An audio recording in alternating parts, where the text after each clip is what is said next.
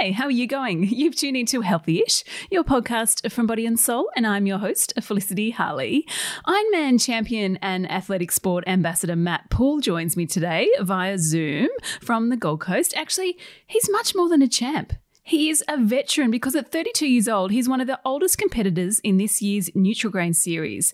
So he knows what it takes to train and win. And he's going to share his secrets with you today. Now, we keep our Healthy-ish episodes quite short, but if you want to hear today's full interview where Matt shares the key to his fitness success, just search for Extra Healthy-ish wherever you get your podcasts.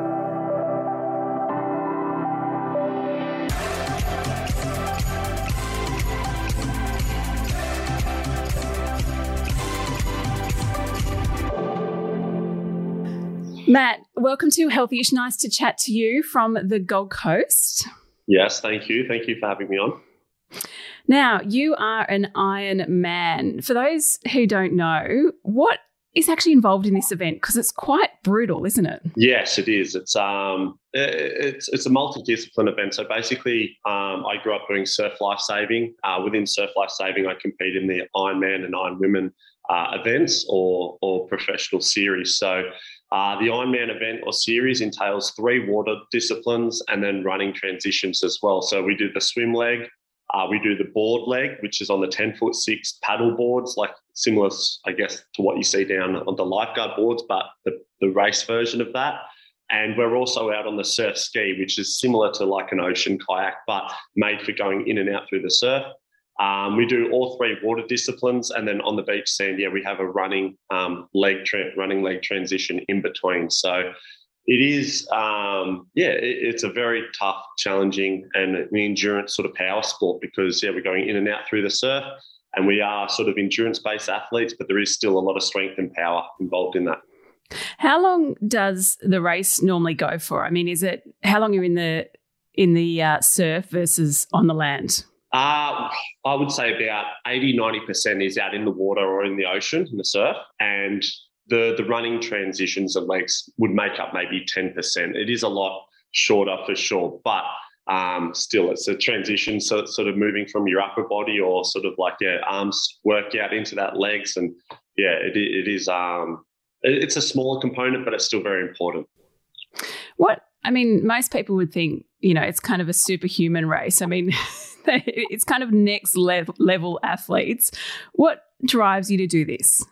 Yeah, look, um, I think I've grown up always sort of being um, a, a, fit, healthy guy. I played a lot of sports at a young age, um, surfing, golf. Um, I played football, things like that. But I guess the ocean for me was what I sort of enjoyed or, or loved the most. But it also came quite naturally to me. I, uh, I mean, I loved surfing and things down the beach, but sort of the competitive and fitness health sort of side of um, the ocean racing was was my natural calling, I guess. So, um, as I said, I grew up from the age of five years old um, in surf life saving. You start off as a young kid. For people who don't know uh, much about sort of like Australian surf life saving culture, you, you grow up as a young kid doing nippers, things like that, and it develops into um, senior and open racing. I guess you progressively, as you get older, the competitions get more and more um, serious. And like all things, um, yeah, at, at, the age of 18, I qualified into the professional Nutrigrain Ironman series.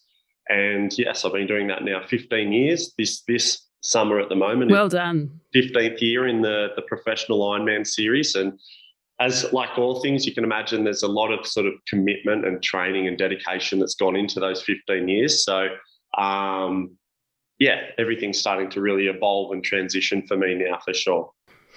So let's talk about those that training. I mean, you've had 15 years to work out what works for you. What are some of your non-negotiables? I, suppose some of your habits that perhaps the everyday person who just goes and you know does a 15, a 30 minute gym workout can tap yeah. into.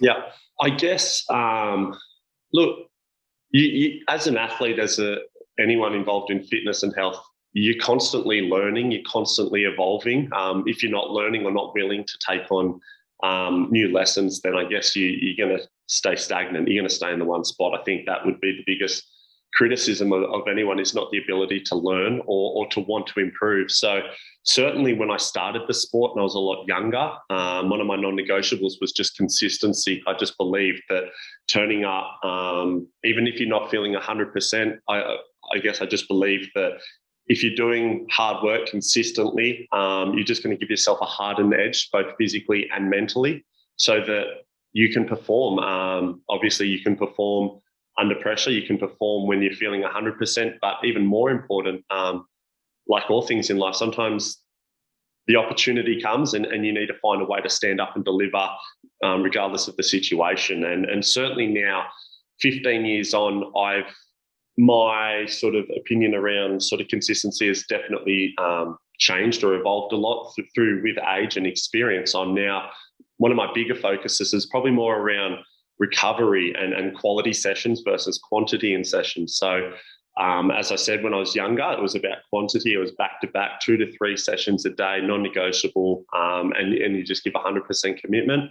Now I've got a little, I've got more age and experience on my side. I definitely pick more quality sessions during the week, those key sessions or the most important ones, and I really try and um, make sure that they count. So that, um, yeah, I, I, guess I'm not doing the same workload of training, but I'm still trying to keep the intensity there and, and, and juggling that. So that would. What, what do you do for recovery?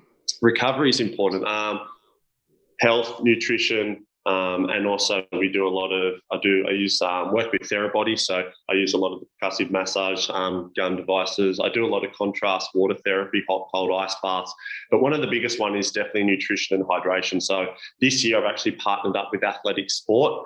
And one of the biggest things in our sport is with the sort of amount of workload and, and training that we are doing, like anything, if you're not fueling the body, you're not getting in the protein, the electrolyte drinks, um, you're not taking all the right, um, you know, foods as well as as hydration, your body's going to run out of fuel, and, and you're just not going to be able to back up those sessions and and and, and perform. So, as I sort of said, recovery um, and picking out quality sessions, it's a combination of the two now, where I try and juggle and and I guess just try and keep myself injury free, healthy, and um, yeah, at, at, at 100%. What about sleep? Where does this fit in? Is that sleep, crucial? sleep, sleep is huge. Um, yeah, there's no, there's, it's it's crazy. I mean, when I was younger, I just trained so hard, and I'd probably fall asleep at the drop of a hat, and, and I wake up ready to go. Nowadays, I really try and um, make it a bit key important factor is getting my eight hours sleep, but also trying to get really good deep sleep. Um, that's the biggest thing. And as you do get older, um, I think sleeping patterns do get broken up quite a lot. Um, so sometimes now with the workload of training that I'm doing, if I am quite tired, I even try and schedule in a 20 to 40 minutes sort of like a day nap or something like that.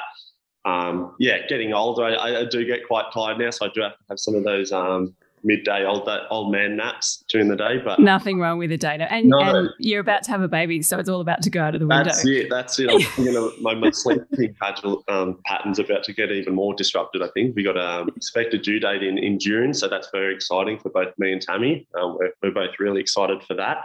Um, my alarm goes off. She's more of a like she stays up late at night, sleeps in more in the morning. I, I love to go to bed nice and early because I am I am up quite early in the morning. So um, yeah, there's going to be there's going to be some sleepless nights I think to come. Oh well, it's just a tag team effort, right, Matt? Thank you so much for coming on Healthy-ish. No, thank you. Well, there you go. You don't always have to go hard and fast at training, do you? Sometimes you can go slow and steady and enjoy the recovery in between. If you like this chat with Matt, make sure you listen to Extra Healthy-ish. That episode with Matt is up now. Actually, it's a great chat about his career and what he's learned throughout the whole 15 years. If you want more from us, make sure you log on to bodyandsoul.com.au or follow us on Instagram or Facebook. We also have TV. Yes, Body and Soul TV is live now on YouTube. Thanks again for listening to this chat. And if you have a moment, we'd be so grateful if you could rate, review, and subscribe to this podcast. And until tomorrow, stay healthy ish.